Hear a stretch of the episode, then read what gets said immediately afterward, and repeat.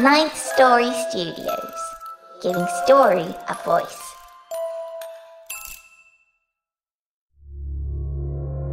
This podcast is part of the Dark Myths Collective. Visit darkmyths.org to discover more shows like this one. The darkness awaits.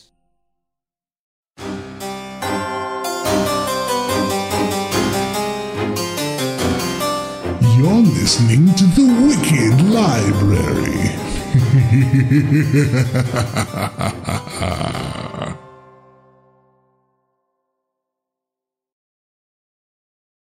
Hello, kiddies. This is your beloved librarian. Dan and I were talking about this episode, and he wanted me to tell you about something called a trigger warning. I don't know what that is exactly, so I looked it up on a reliable source on the internet called Urban Dictionary. Let's see what it says. A warning before showing or telling something that could cause a post traumatic stress disorder reaction. Commonly used as a joke, its meaning unfortunately has depreciated, drawing more stigma to mental illness. Now, that being said, we are not fans of offending anyone. If you're offended by this show, you'd have given up ages ago. But we do want to be careful for our sensitive listeners. Again, if you're a sensitive listener, you should have clocked out about season three, I would imagine. be careful of this episode, kiddies. We love all the people that listen to us, but this one might be a little heavy duty. Listener discretion, as always, is advised. You're going to listen anyway, aren't you? Well, go ahead then. Love you.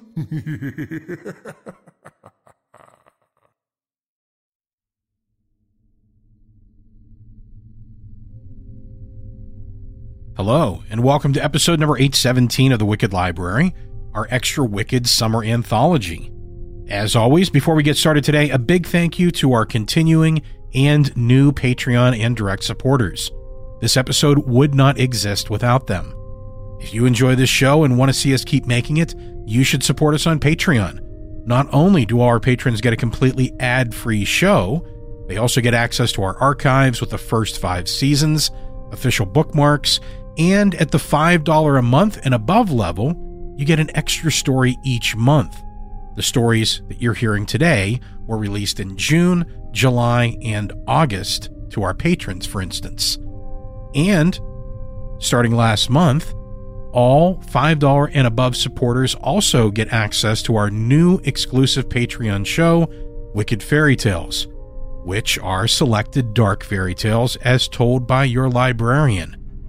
These are traditional versions of fairy tales with all the murder, sex, and wickedness left intact. That is, not sanitized for general consumption. Fairy tales for adults, like they were originally intended. And at the $10 a month and above level, you'll get to hear our new show available only to our supporters, The Private Collector.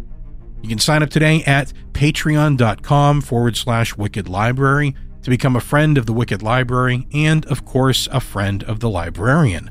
We're working very hard this season to make the show sustainable for season 9 and beyond, and we do need your help to do that. Finally, a big thank you to those who took the time to rate us five stars and write a short review for us on iTunes. Your ratings do help others find the show. And of course, we love to hear why you listen to the wicked tales we share. Thank you all so much for listening and supporting the show and our contributors. As I always ask, if you enjoy the stories you hear, find the work of the authors and buy their work. It keeps them making more. You can find links to them and their work at thewickedlibrary.com. And of course, don't forget our artists and composers. They have work out there for you to support as well. If you enjoy what they do for the show, you're going to love what they do other places as well. We are nearing the end of our season. But October being, well, October, you can expect it to be a big month. We'll have something special planned for you every single week in October, so get ready. Now, without further ado, let's dive into our extra wicked Summer Anthology, with three great stories by three great authors, told by a talented cast of voice actors, and scored by We Talk of Dreams' Nico Vettese.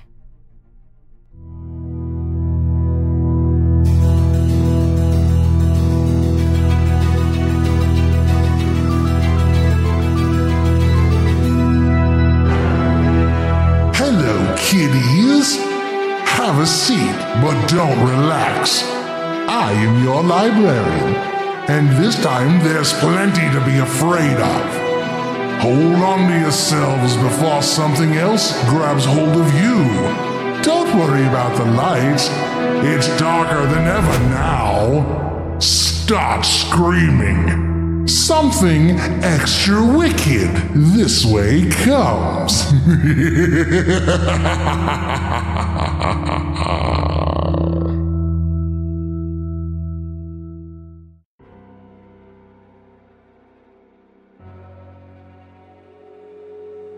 This story, The Thing in the Cave, is told by Randy Burner. The Thing in the Cave by Aaron Palmer.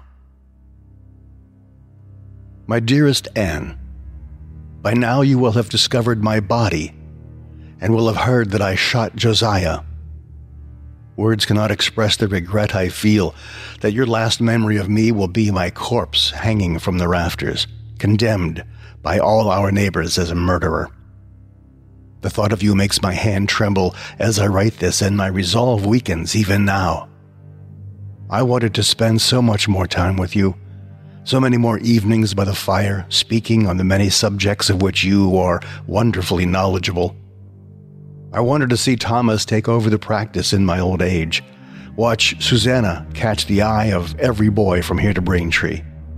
But Anne, I swear to you, what I have done is necessary. I write this to explain myself, but also as a warning. And you and the children must stay away from the cave in the hills outside of town. Warn everyone you know. They will not believe you if you tell them what I am about to tell you, but make up some tale. Do whatever you can, but stay away from that cave. You must have wondered what happened to us up there. Why the priest has not come into town to proselytize since that night. Why Josiah came back, a raving lunatic, who could no longer even feed himself.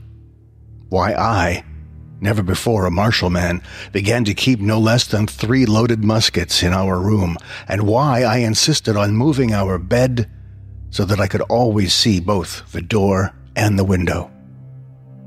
We woke something that night, Anne. We disturbed something terrible, and now it hunts us. I have spent every waking hour since then feeling watched. At night, I hear rustlings and scratchings at the door, and Deborah Martin told me that she saw a large, queerly shaped shadow moving down the street in the small hours one morning when she rose to feed her baby. Once, right outside the window, I heard a frightful hiss, so like a sound we heard in the cave that I could not sleep for the rest of the night. That was the morning I told you I could not work for being ill, if you recall. I do not know what it is, for I never saw it. But it killed the priest, and Josiah beheld it clearly, and the sight of it drove him mad. This is why, after finishing this account, I must kill Josiah and then myself. This thing is stalking us, and I cannot bear the thought of it finding us.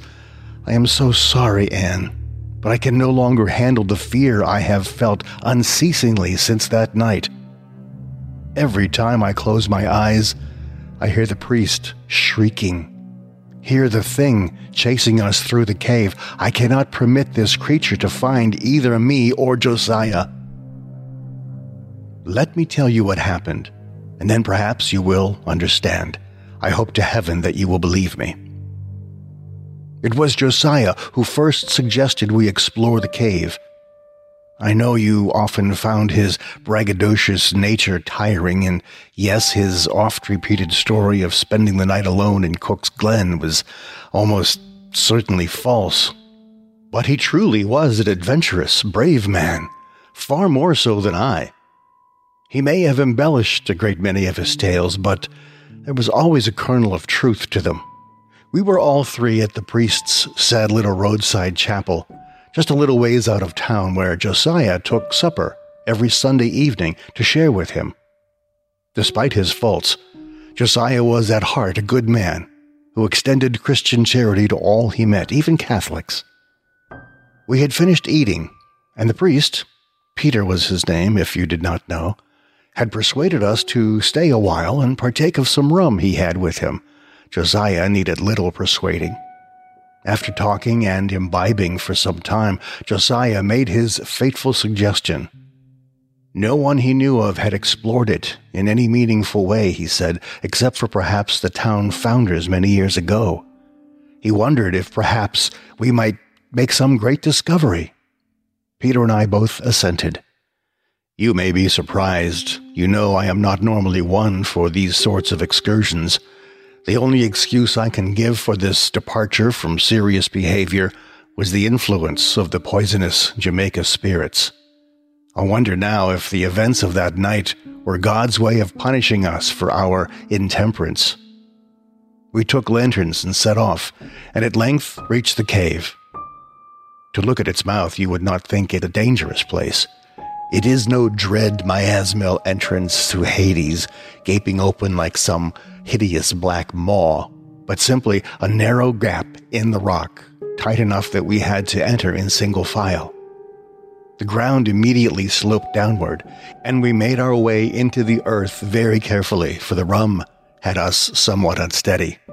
It was not long before the ground leveled off, however, and opened into a spacious chamber of stone, in which our house could likely have rested quite comfortably, with many stalactites hanging down from the high ceiling. As we entered the chamber, I noticed that the tips of some of the longer stalactites had been broken off, we ambled around for about 15 minutes. There were several chambers, similar to the first one, honeycombing the cave, connected by narrow passages. Peter made sure to mark the walls periodically so we would be able to find our way back. There was nothing of interest in any of them, and I quickly began to grow irritable. I was bored and tired of walking and was thirsty from the rum. I was about to suggest that we call a halt and make our way back when we entered the next chamber and my mouth fell open of its own accord. What an historic find! This cave had been used by ancient humans. The walls were covered with pictographic carvings. At the far end of the chamber was a large stone table atop a raised section of rock with another strange carving above it, this one abstract and spider like. It looked like some primitive altar. My heart skipped a beat as I saw that an unfathomably old bowl was still resting on the table in marvelous condition. In the middle of the chamber was a great yawning black hole in the floor, like some sort of well. I walked up to it and crouched down and lowered my lantern down into the darkness. It was not deep. I could see the bottom by the light of the flame. It looked as though there was a pathway leading deeper into the cave within the well. I found this curious and began to formulate plans of hiring men and coming back here with rope the next day to investigate it. I rose and stood there marveling at the chamber, wishing fervently that I had brought my sketching supplies.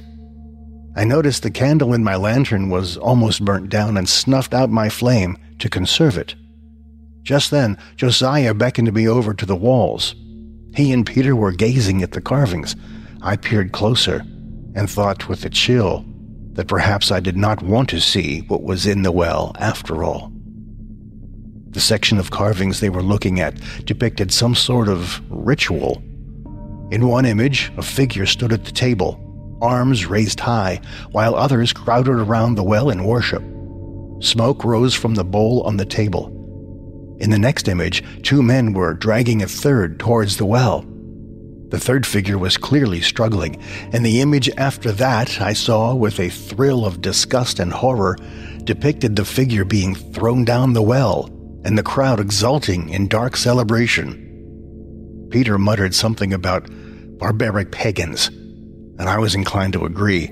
It was strange, however, Although it appeared that the well in the middle of the chamber had been used for human sacrifice, it had not been deep enough for that fall to kill a man, and there had not been any bones. Peter now walked over to inspect the grim well, and Josiah followed him. Josiah must have stepped on a loose stone that turned under his foot, because as he came up behind the priest, he tripped and fell headlong into the man's back. The poor wretch lost his balance and tumbled into the well. He groaned as he hit the ground, and his lantern went out. Josiah shouted down, asking Peter if he was hurt. He replied that he was not, but that there was no way for him to climb back up. He asked if we could go back and fetch some rope. Curse us, as we were too drunk to remember that we might need it. We assented and turned back the way we came. I heard Peter fumbling with his tinderbox as we made for the exit to the chamber. Light shone from below as he lit his lantern again. And we both stopped, dead in our tracks, as we heard him moan, in a voice thick with terror Mother of God. He began to scream, a high, wild, hysterical wail. To my horror, I heard something moving below, something that made a terrible scraping sound against the walls of the tunnel, and then I heard a frightfully loud snake like hiss. Peter howled that something was down there with him and pleaded for us to help him, but Josiah and I both stayed rooted to the spot, unable to move. What could we have done, Anne? We had no weapons, nothing to throw to him to help him to safety. What could we do but stand there and listen? I could hear the thing's movements growing louder, and Peter's shrieking became more and more frantic. He began to pray in Latin, a nigh unintelligible babble that was quickly cut short as the thing must have reached him. The desperate prayer ended in a blood curdling cry of, Get off! Get off! Oh God, get off me! He screeched piteously and began to sob, and I heard his cries grow fainter, as though the thing were dragging him back down the tunnel with it. He screamed and screamed until suddenly I heard him give out a gurgling choke.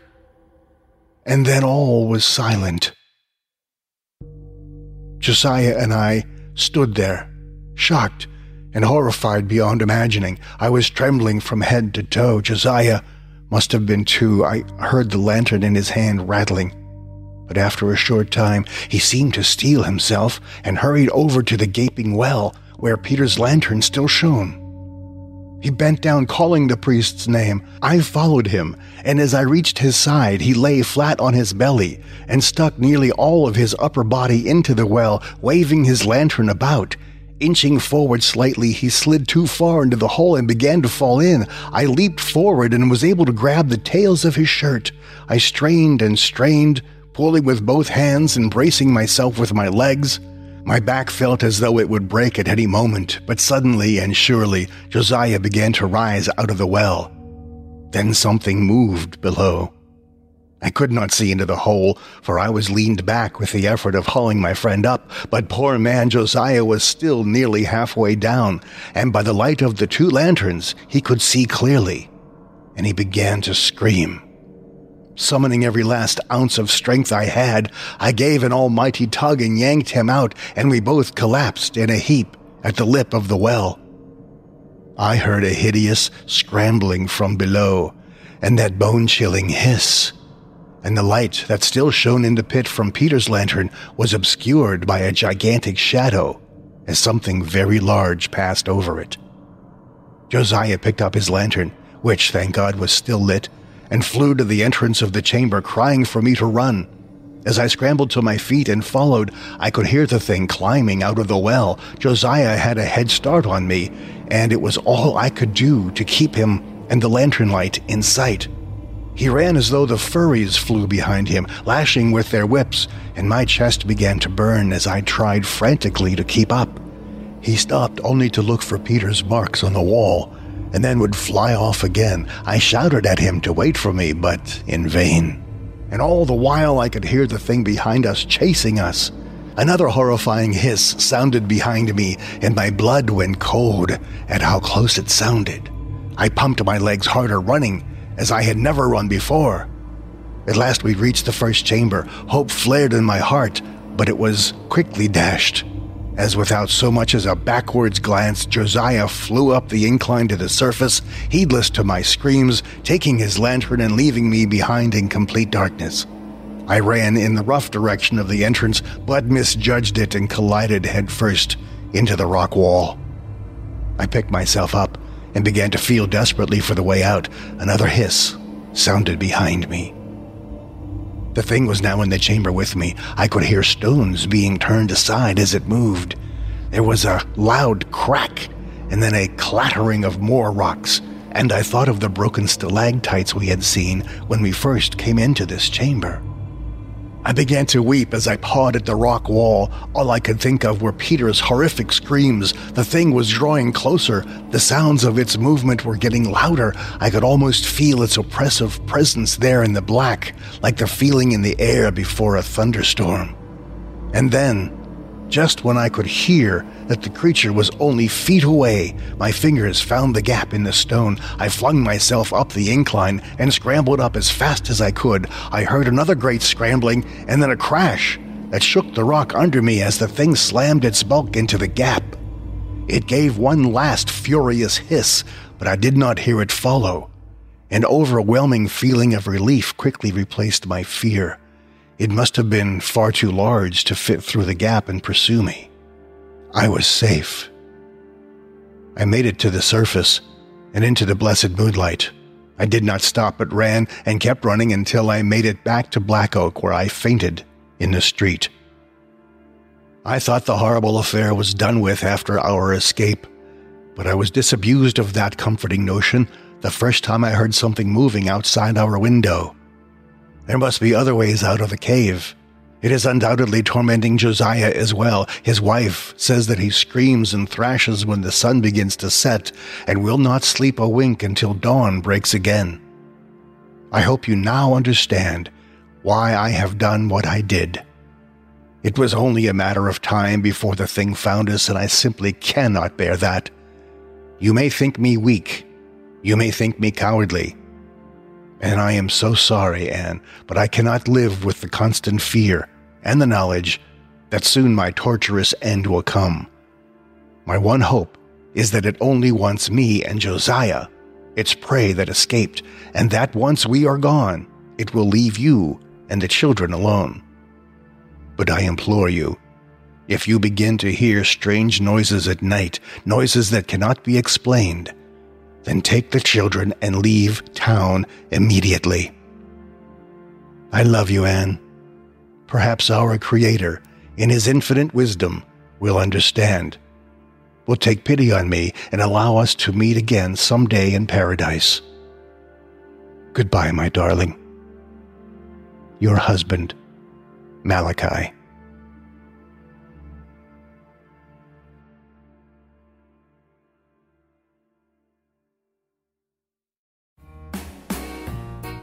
Where do you think you're going? There's more story to come. Don't you want us to keep the lights on?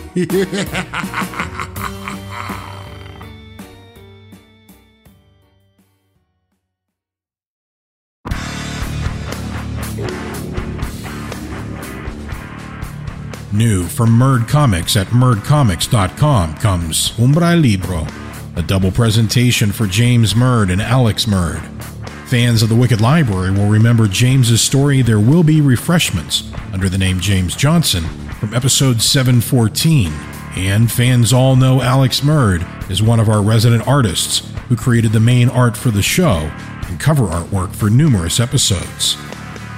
In this shadow book of amazing artwork, James debuts his latest installment of his ongoing Ezra series, Ezra the Dreamer, the end of the beginning or the beginning of the end, the opening sequence for Ezra's greatest conflict.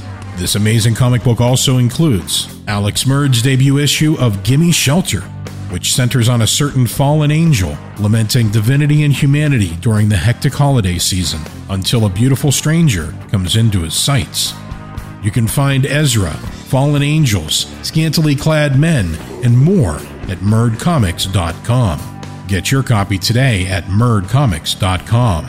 And if you live or will be in the Pacific Northwest this fall, you can look for the Murd Comics team at a convention near you. Coming to the Olympia Zine Festival October 13th in Olympia, Washington. The Jet City Comic Show, November 3rd through 4th in Tacoma, Washington.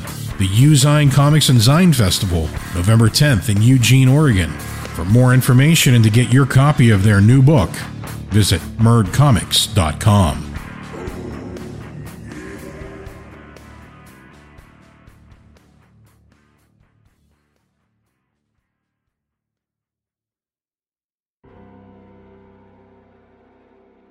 This story, The Orphan Room, is told by Jessica McEvoy.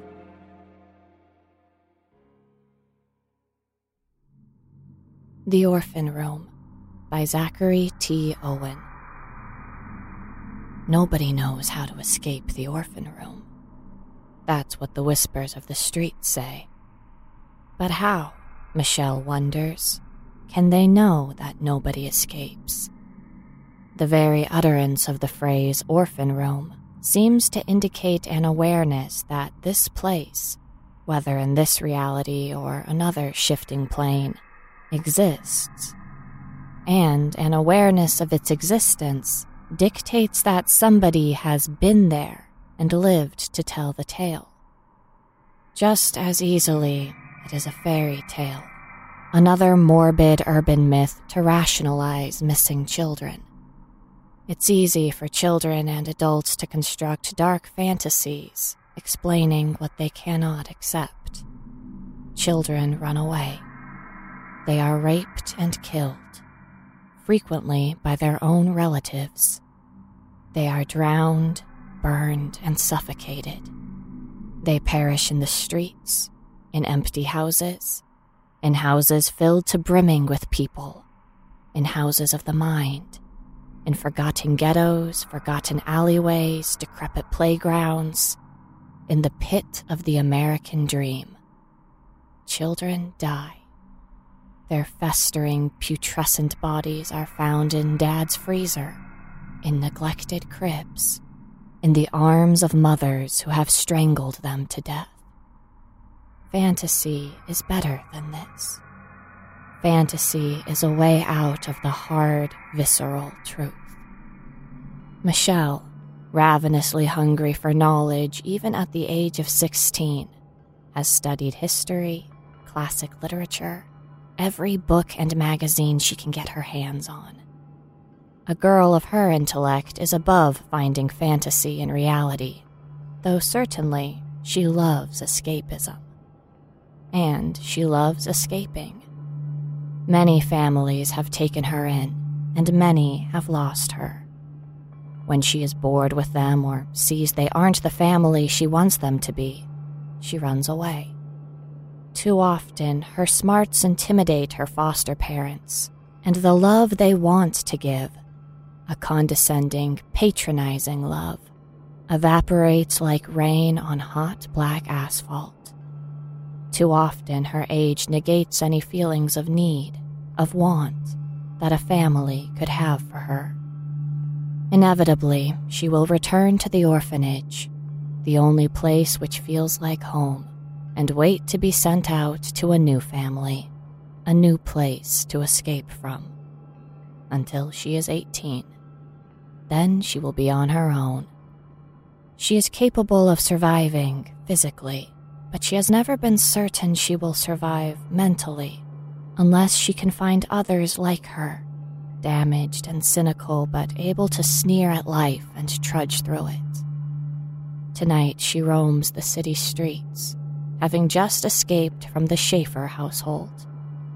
Tonight, she breathes in lungful after lungful of bitter urban air and feels the coolness of damp wind as it nuzzles her neck. Michelle makes her way through old alleyways. She slips through abandoned houses and construction yards. Night is coming fast, bringing with its dark hold a freedom she loves maybe the only freedom she has. There is something liberating about night. Of course, they are going to kill her when she finally returns to the orphanage. They are going to be worried sick as the Schaefers are now. Probably there is a policeman cruising the streets right now to find her. Probably he won't find her. She finds a familiar alley and leans against a wall of brick and mortar. The wall is uneven and uncomfortable, but she persists and digs a slim, dog eared book from her back pocket. Great Poems by Women is a book which has brought her a singular feeling of comfort many other works cannot. Her mother had loved many of the poems contained in this tome and read them to her as a child. Memories of her mother are vague. She cannot find proper footholds, crevices in which to poke and prod until love is found hiding. But a feeling of some sort, security, loss, persists.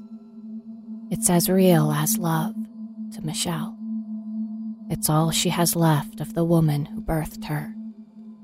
Michelle pages through until she finds the eagle and the mole. There are many lines which she thinks are particularly striking for their imagery and their wordplay, but it is disembodied bones which strikes her deepest, sparks her imagination most. A sound like a scolding adult breaks Michelle from her poems. She listens, intent on catching the sound again. And it comes. It is a disappointed grunt. It is an agitated moan. These are the sounds she has heard from adults all her life. Only now the sound, the sounds, have a subtle off kilter quality which unnerves her and makes her hands tremble slightly. It feels like the disappointed grunt and the agitated moan are given by a person on the edge of death. This is an absurd feeling to have about a sound, which Michelle cannot know really exists, but she feels it all the same. She takes a breath and clears her thoughts. She puts her book into her back pocket and waits to hear if the sound returns. Carefully, she tries to tune her sensitivity to detect and separate real sounds from imagined ones. She hears it a long, exasperated groan. She looks down both sides of the alley and sees nothing. She balls her fists and knows what the problem is. She isn't looking in the right place. Turning her gaze upward, feeling her jaw tighten shut, she sees the source. Three men look down upon her from a glassless window. The fathers, she thinks. That is what the whisperers call the abductors those who feed orphans into the orphan room.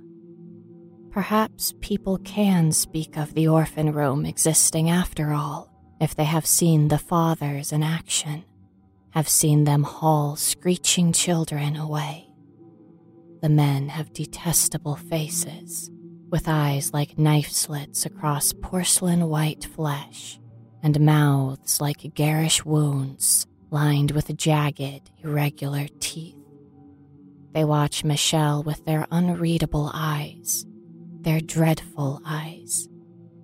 One of them croaks out words. Her mind does not make sense of the syllables. She begins to back away from them, slowly at first, then with more speed. She does not take her sight off of the men. They lean further through the window, their bodies cloaked in patchwork suits the material collected from hundreds of expensive, suave business suits of suave, expensive businessmen. Any one piece of material taken and expanded into a suit of its own would be handsome and charming. But as works of piecemeal, these materials take on a terrifying irregularity. Just where have the fathers obtained all the patches of their suits? The faint splashes of red are morbidly telling. Michelle feels gravel and debris crackling under her sneakers. She feels her smallness, her insignificance as a lone stranger in an alley that is not hers. She spins around and goes bolting headfirst into a patchwork business suit, and suddenly prying, cold hands clutch at her and throw her over a hard shoulder, and she is hauled back toward the waiting fathers. Slowly, she is carried into the building. A scream starts in her, but rushes of dizziness and hotness overcome her, and then her eyes are closing, and she is losing focus and trying desperately not to, trying to let out that stubborn scream. But her will isn't enough. She manages to tilt her head slightly as her carrier ascends old, ruddy stairs. She sees the fathers waiting for her with arms spread in greeting their gestures exaggerated. They are caricatures of men. Sabak flug nipar whoop. These are the strange noises she hears coming from within the throat of one of the things waiting for her. And though the words are foreign, Michelle knows what they mean. Take her to the orphan room. When Michelle opens her eyes, she stares at the abstract patterns before her and concentrates on finding an image. Ink blots, she thinks. Her vision fuzzies and sways, and she can discern no pattern. She feels a lump form in her throat.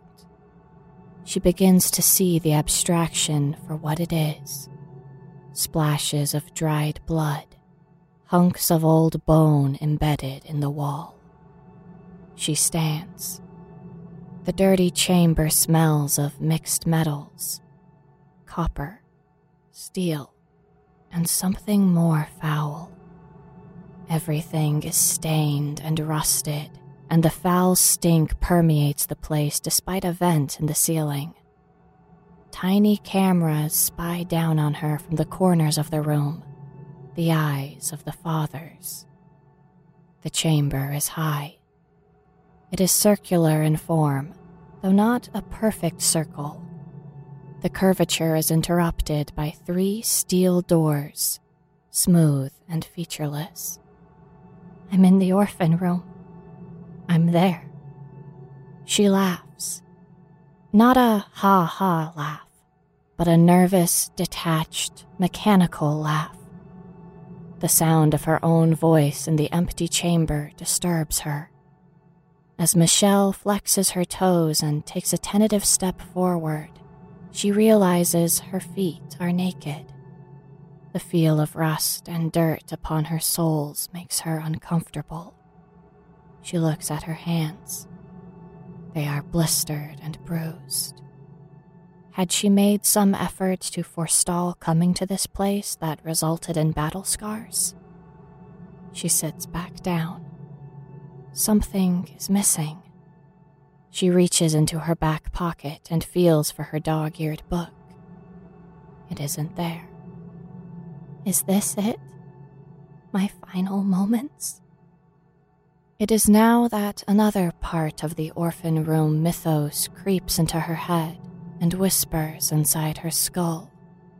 It says, The mothers will be here soon.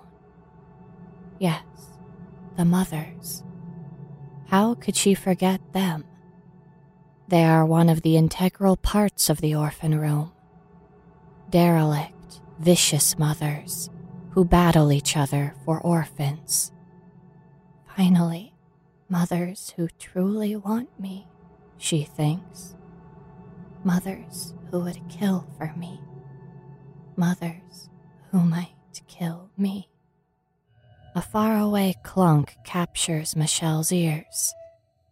She stands up again, examining the doors, hoping none of them have opened. Something is making a scraping noise. She spins around, trying to keep an eye on every inch of the room. A dim light creeps inward from under one of the doors as it lifts, gradually Now, another. Three doors exist in this chamber.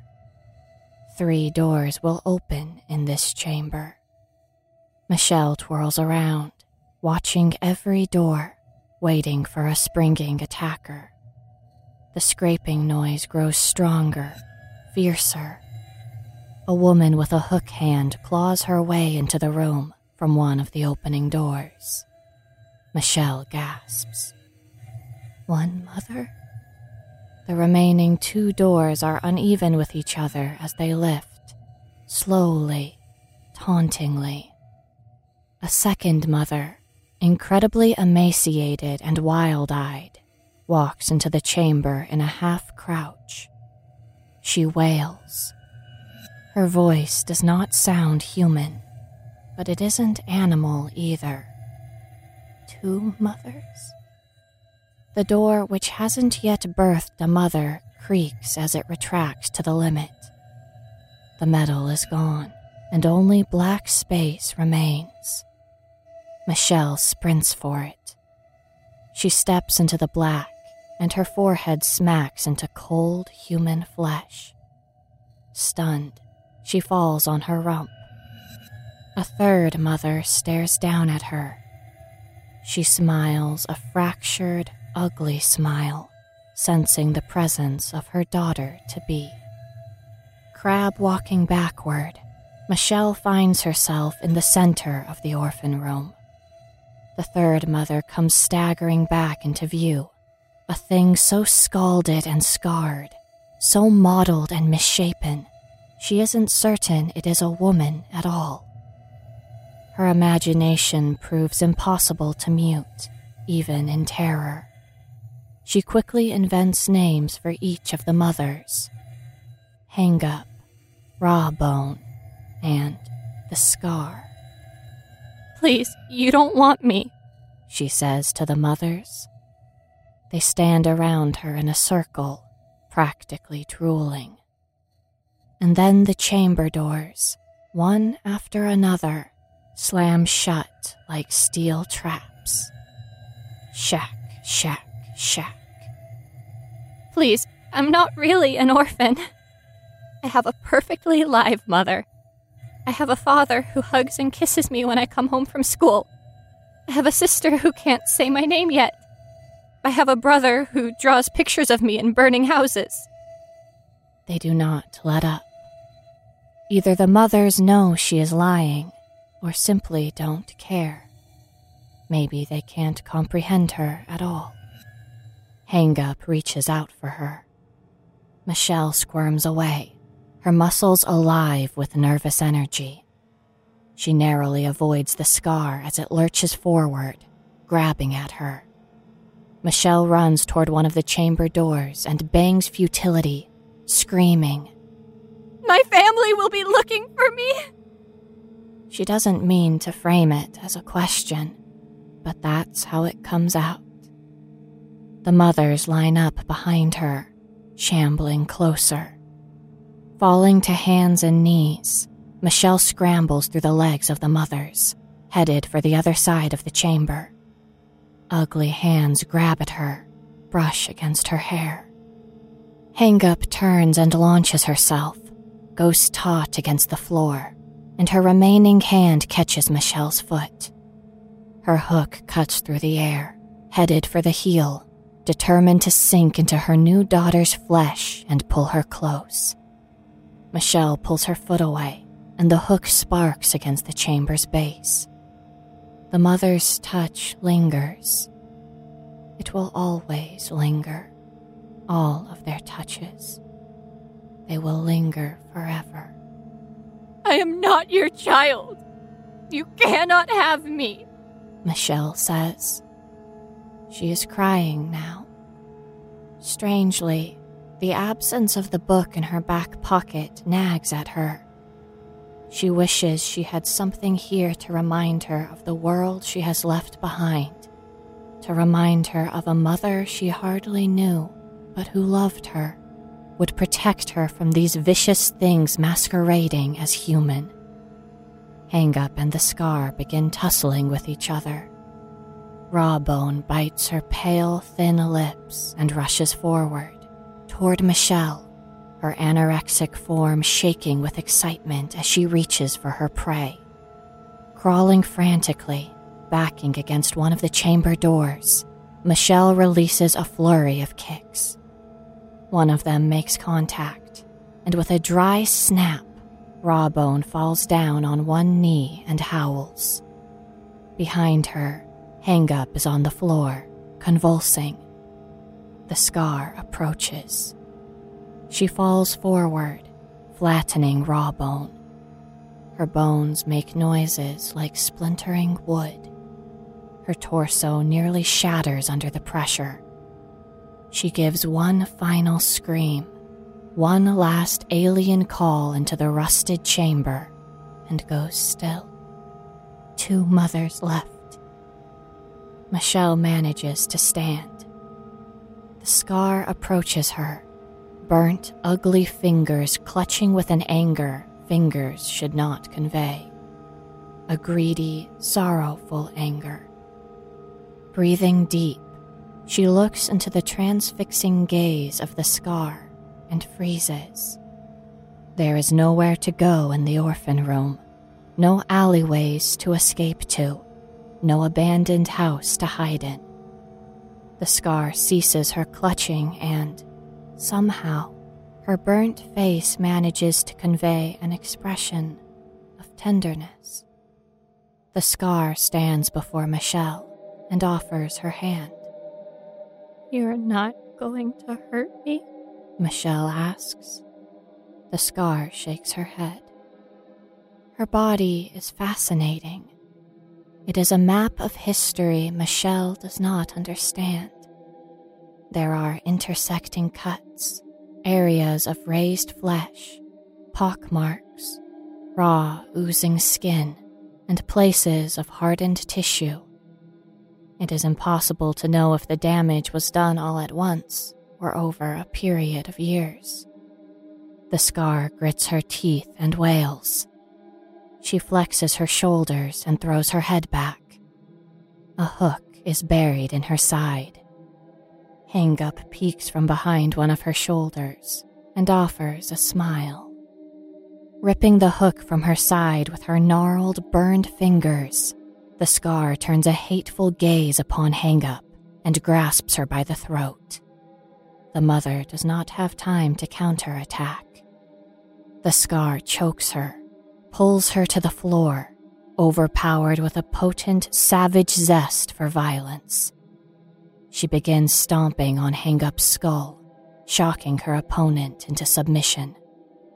The bone is resilient at first, but eventually it gives and cracks with a wet thud, and gray matter oozes out. The sound is not loud. It is almost disappointingly anticlimactic. Michelle wipes red spackle from her face. The scar gently touches her chin. She puts a loving hand on her cheek, seems to feel a sadness for having killed the other mothers. She lifts her up, kissing her on the mouth with a lipless, charred maw. It's over, Michelle says. The scar nods. She cradles her and manages to say, Shh. It is disturbing and somehow comforting how easily the scar wrenches the vent out of the ceiling of the orphan room. She beckons Michelle to follow her, and the two of them crawl through the darkened vent. It is like being inside the throat of a metal beast. A raw sewage smell and something viler wafts and lazes through the throat, causing Michelle to dry heave and make pinched faces. The scar does not seem to notice the stink. Her hardened hands slap aggressively against the metal as she leads the way. Michelle's own hands burn with pain as she travels. Soon they arrive at the mouth of the throat, where the light remains faint a dim, gaudy light from an adjoining room. The scar hops into the room, blocking its contents from Michelle's view. The scar holds up her hands to catch Michelle, and she jumps into them. Her body lets out a slight tremor under the scar's touch. She feels vulnerable in the wild mother's arms, hoping they won't suddenly snatch her breath from her, break her neck, or toss her into a forgotten chamber and leave her there. The fathers, an innumerable amount of them, are sitting in the room in rickety chairs before a stained, chipped table littered with bones. A steel door is behind them. On the table among the bones is Michelle's book, the pages as scattered as the bones. The scar sets down Michelle, who is silently crying at the loss of her book, her only memento of her mother. The fathers begin to clap. Is that it? A contest? We won? Michelle wonders. She licks her parched lips and feels an ache in her knees from crawling through the vent. Her bruises echo a sentiment of pain. They do not wish to be forgotten. And then one of the fathers speaks, bracing his hands together, his disfigured expression unreadable. That that fue, he says. Once again, Michelle doesn't know what language this is. And once again, she knows what the words mean. Now you die. The game is over. The fathers have been entertained. Now they will kill the winners and then search for more competitors. This is how the orphan room operates. Michelle understands this now without having to be told.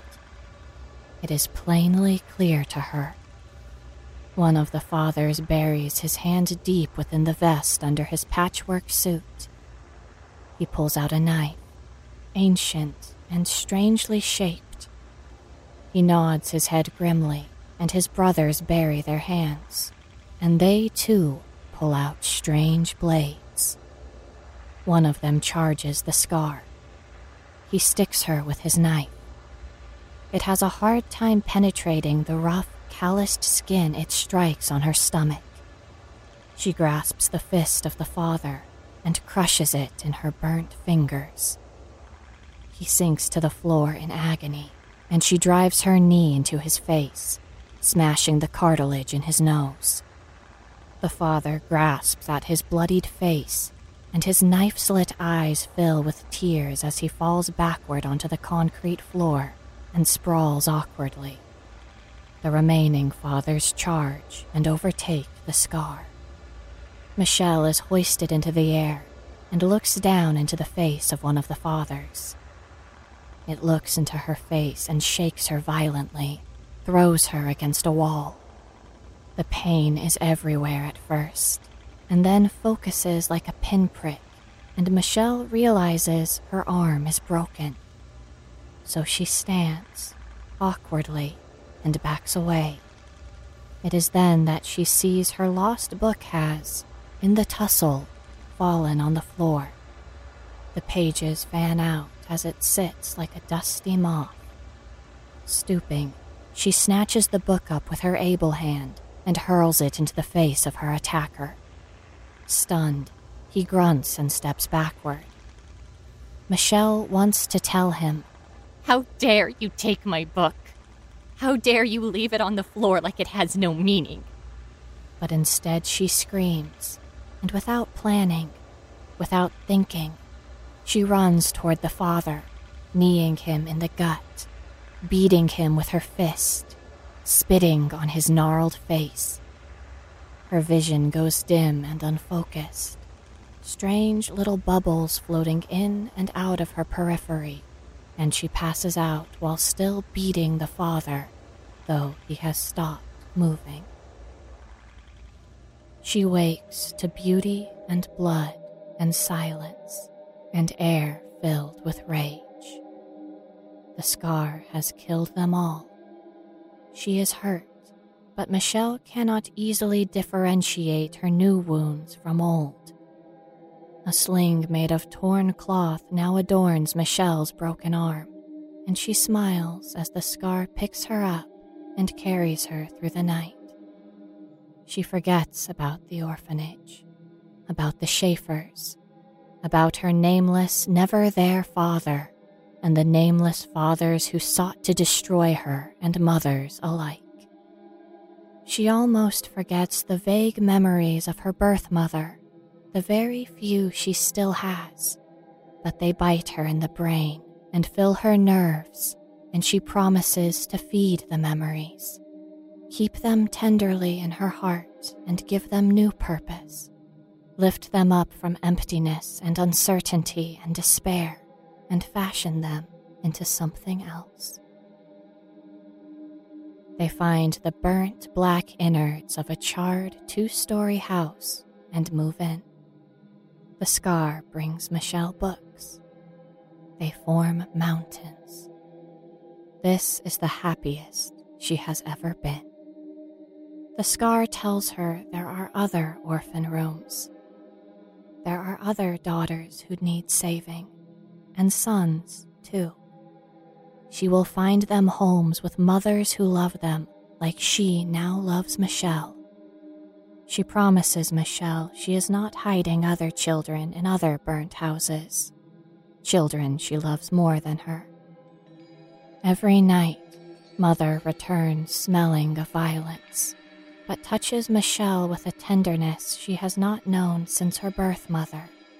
Soft, soothing hugs and tiny, plentiful kisses along her face and arms, which reduce her to a caring child, erase the jaded teenager she once was.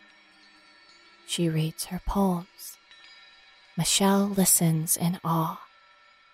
Mother's voice trembles, struggles to form words sometimes, but always says them with utter warmth as she holds her daughter tightly against her If you would keep your soul from spotted sight or sound.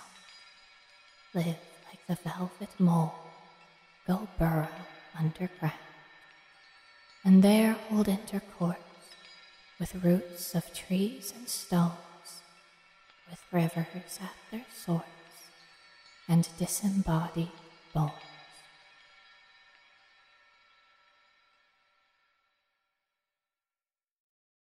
Hey, where do you think you're going? There's more stories here at the Wicked Library.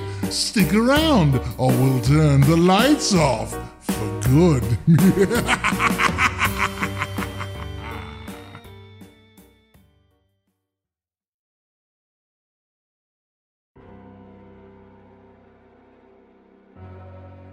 This story, Bloodbath in the First Grade, is not for sensitive listeners as you can probably tell from the title. It's told by Mary Murphy, Peter Lewis, Addison Peacock, Nicole Goodnight, and yours truly.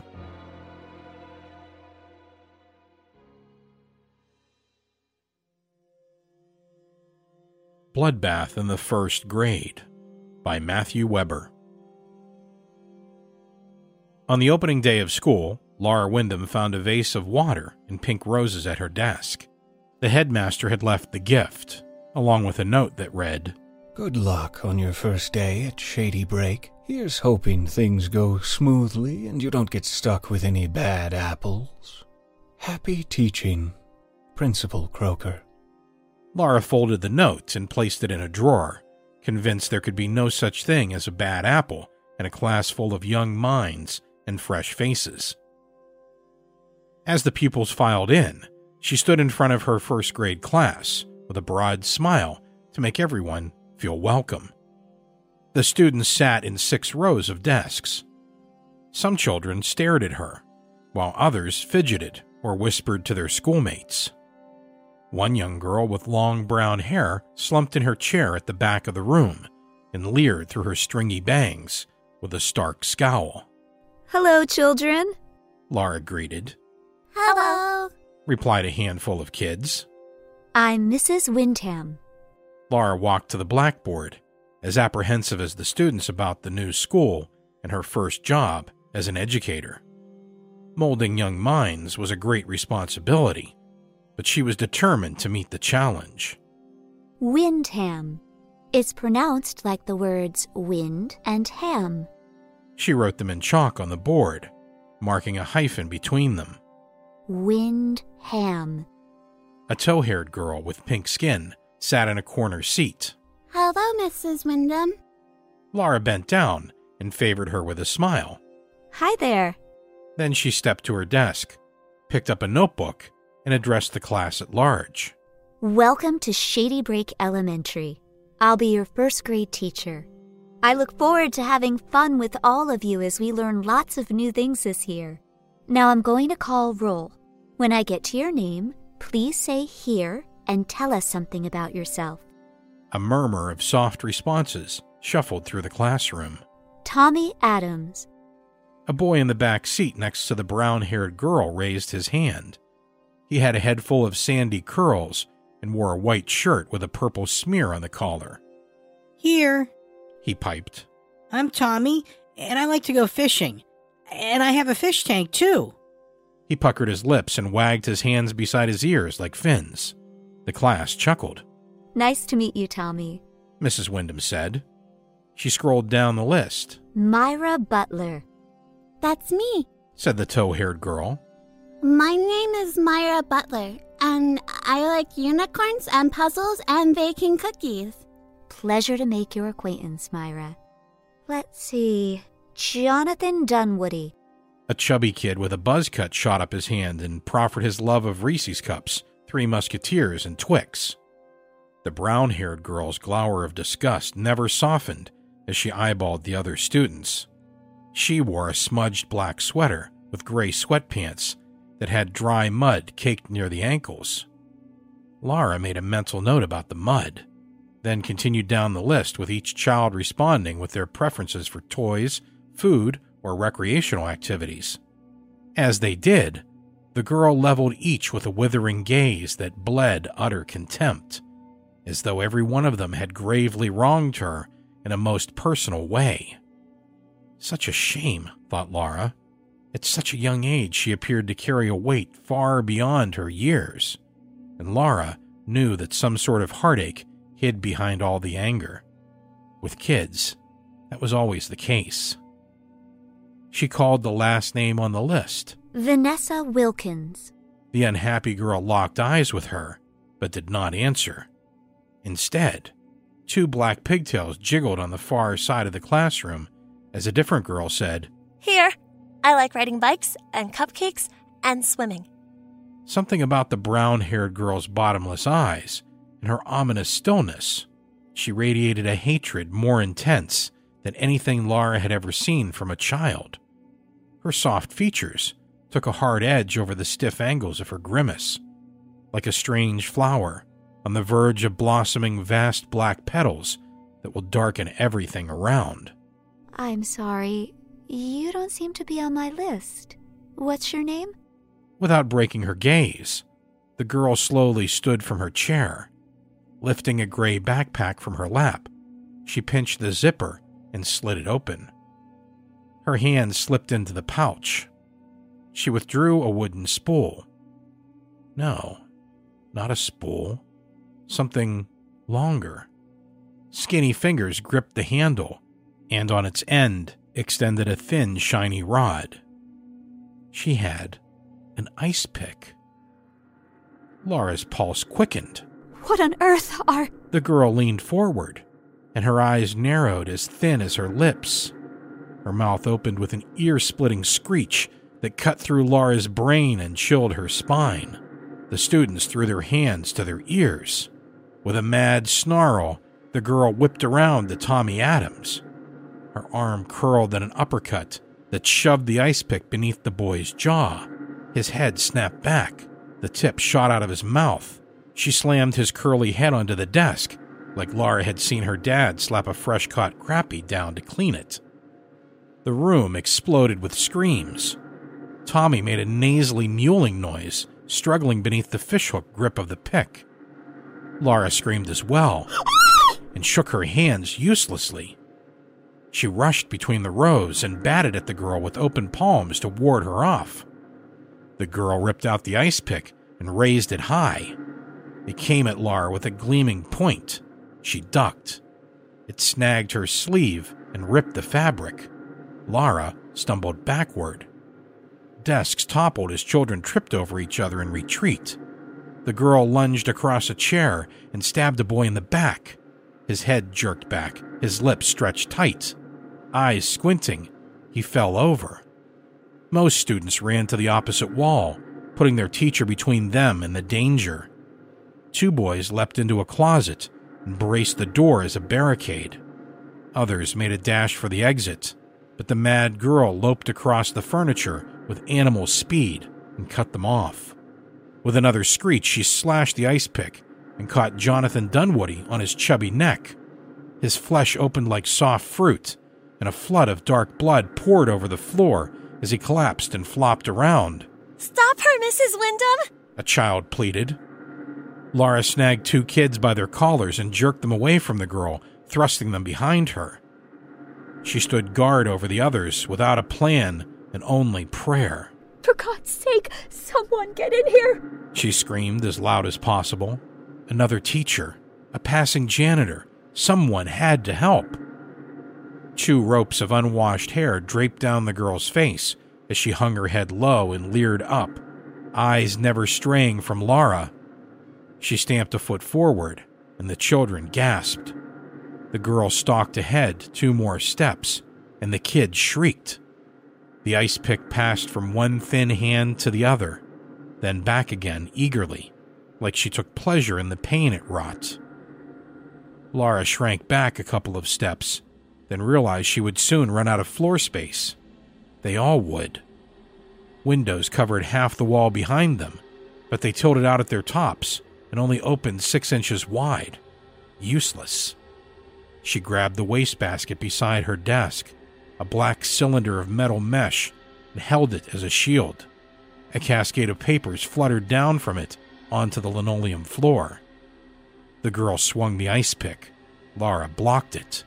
The girl stabbed and jabbed, but Lara switched the basket back and forth to deflect her. Stop it, young lady. Stop it! Stabs came faster, harder, the ice pick striking like an asp from thrusting forearm. You drop that knife! Lara screamed, baffled by the girl's strength and quickness. The girl dropped down and reached beneath her, slashing at Lara's legs, nicking her shin. Lara leapt up as the girl slipped forward and Jonathan Dunwoody's pooling blood. They both lost their balance, and Lara brought her weight down onto the basket, smashing down onto the young slasher. The girl smacked the floor face first with a grunt. With a click and a whir, the ice pick rolled away. Bracing a knee atop the wastebasket with the girl struggling beneath, Laura took a deep breath, then recognized the moment. She scrambled for the weapon. A boy stopped its roll beneath his sneaker. She reached down, grabbed the ice pick, and spun back around. The girl pushed herself up and slowly wobbled to her feet. She tried to walk but staggered, visibly shaken. Lara raised the blade over her shoulder. Don't you move! The classroom door swung open. Mrs. Hetfield from across the hallway looked at all the carnage. Her hands went to her mouth. Her eyes exploded tenfold at the sight of Laura standing over the student while wielding an ice pick. Then, like an apparition, she was gone again, leaving only the funk of too much perfume. Get the police! Laura cried after her. She turned back to the girl. Listen, miss, I don't know what's wrong with you, but this, what you're doing, it won't help. I'm here to help. I'm here to listen. We can work through this. But please, stop hurting people. Lara's breathing came in quick, wispy gasps. Her heart pattered against her breastbone. Stab her! Fear of both death and failure tugged at Lara from two different sides and threatened to tear her in half, knowing that she literally held their means of escape in her sweaty palm. The sharpened steel, cocked and ready. But that was an impossible choice to make. To kill a child when her job was to help them. The girl hissed and swatted the air between them, but stayed her ground. Her nose bled brightly down her lips. You can talk to me. You can trust me. Lara offered, in as steady a voice as she could muster. There's a problem at home, right? A problem that causes you to lash out like this, because we can deal with those problems. The girl growled, feral and inhuman. The poor child would require major psychiatric help to pull her from the darkness, and to talk her down from the frenzy seemed the best course of action. That she hadn't yet pounced after losing the weapon gave Lara a modicum of hope. A rustle came from the hallway. Principal Croker rushed into the room, wearing a coat and tie. The door banged against the stopper. His jaw dropped. Not again. Mrs. Hetfield showed up in the hallway behind him, hopping around and tapping frantically on her phone. This little girl is sick, Lara told them. The girl looked at them and gave a wildcat snarl. Stab her, the principal ordered. With the weapon still held high, Lara tightened her grip. I said stab her while you have the chance. She's a killer. Don't trust her. Stab her. Lara looked at the ice pick. Seven inches of metal death. Where the shaft met the hilt, the wood glistened with blood. Even if she decided to do it, to command her arm to send the steel point hurtling forward, Lara knew her muscles would lock up. Her body would revolt. Her elbow would freeze because she simply didn't have it in her. And Lara knew that fact with cold certainty.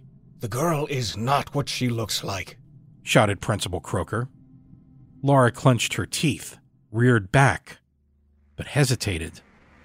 The girl crouched down and sprang. The young body rammed into Lara, clutching her shoulders, spilling her backward. The weight heaved upon her chest made Laura trip over an upturned desk, and she smacked to the floor on her side. The girl snatched the ice pick from her hand and crawled over, stomping Laura's cheek into her teeth. The chorus of terrified voices rose to a crescendo as the crowd of children burst from its cluster. Bawling, stumbling, falling, they all tried to flee. The girl moved like a threshing machine, spearing the blade through body and bone in vicious fervor. Mara Butler fell onto Lara, fish eyed, blank faced, and bleeding from her temple. Lara rolled her onto the floor. She stood up shakily as the crazed girl bent over a body pinned to a desktop and stirred the hilt deep blade around in Vanessa Wilkins' eye socket. With every rotation of the handle in the girl's face, Lara's sanity swirled down a drain. That whirlpool of madness grew brisk and vigorous. Principal Croker sprinted across the room to the vase of roses he'd left for Lara. He snatched the clear glass and ripped out the flowers. When he turned around, an expression of fury lit his face like a halo of fire. He charged the girl, held up the vase, and slung it around, gripping its base. Water flung from the opening in a fan of thick droplets that splattered the girl and the body of the Wilkins girl. Be gone, creature, and stay gone this time. Where the liquid hit her, the girl's flesh sizzled and popped. Tendrils of smoke curled up from the wounds. Her blistering flesh billowed with smoke, and the howl that came from her lungs rattled the panes of the classroom windows. Her skin melted and dripped like candle wax, splattering to the floor. Precious Jesus in heaven! Mrs. Hetfield wailed from the doorway and covered her mouth. Having fallen to her knees, the girl shuddered in a heap. The shirt and sweatpants peeled away from her rupturing body in an ashen disintegration, revealing gray wet flesh beneath the human skin, webbed with veins and marbled a dull blue gray like a bloated corpse. This girl, or whatever it was, quivered on its haunches. Then its ailing moans grew with strength and anger. Principal Croker held a desk above his head. Die, you abomination! He hurled it, but the creature swatted it away with a screech. The thing's face now a featureless mass of folds and wrinkles. Brown hair having molted away in dark clumps. It gave a raspy roar and rose back up. The girl was a girl no longer. The thing grunted and growled, then leapt to the ceiling and somersaulted as it did. It gripped the suspended grid between the acoustical tiles, using claws on feet and hands to hang inverted in a crawling position. The metal channels bowed beneath the weight. Oh, dear God! Mrs. Hetfield cried. Like some hellish crustacean, it scuttled across the ceiling toward the hall where she stood. Mrs. Hetfield hit the floor, and it crawled through the top of the doorway out of sight. Damn! Principal Croker chased it into the hallway, leapfrogging the teacher and tracking the ceiling as he pursued it. At last, police sirens sounded their arrival somewhere outside. Laura found herself resting in a ball on the bloody floor, knees tucked beneath her chin, arms hugging her shins, whimpering along with the surviving students. Principal Croker soon came back through the door and barked some very angry words at her, but she had difficulty following their meaning. They were lost in a tempest of shattered dreams, thundering with the ghastly snarls of child killers and the desperate screams of baby victims.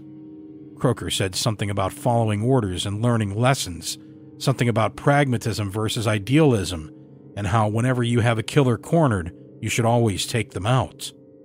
Then his temper seemed to wane, and he mentioned how this sort of thing hardly ever happens.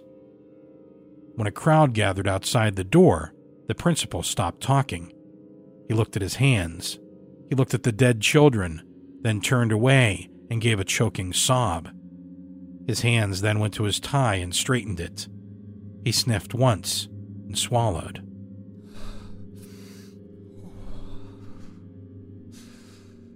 I'm sorry I said those things, he said to Laura in a much softer tone. He placed a hand on her shoulder. It it wasn't fair. I'm just a little overwhelmed right now. I I thought this was all behind us. But you should get out of here. Get yourself cleaned up, huh? You look very shaken. You're going to need to talk to someone. Get your head straight. This kind of trauma can haunt you. He glanced down the hallway. I have to go speak to the police now. As he stepped away, she managed to utter a few syllables. Wait, I don't understand. Croker stopped at the doorway. I know you don't. I'm. I'm sorry. The world made no sense at that moment. None of what had happened should have ever taken place in a rational world. And Laura needed grounding in a rational world. She needed a touchstone for her sanity, and for Croker to give it to her. What happened here? What on earth happened in my classroom? The way those last three words sputtered out, Laura realized she was blubbering. I don't exactly have an explanation. Nothing that would make you feel better. He looked down the hall. Uh, the police. But you know something, Laura said. There's something you're not telling me. Principal Croker hung his head. He gave a long sigh and spoke at the ground. You're right. I'm sorry. What can I say? He looked up. Welcome to Shady Break. Then he walked away.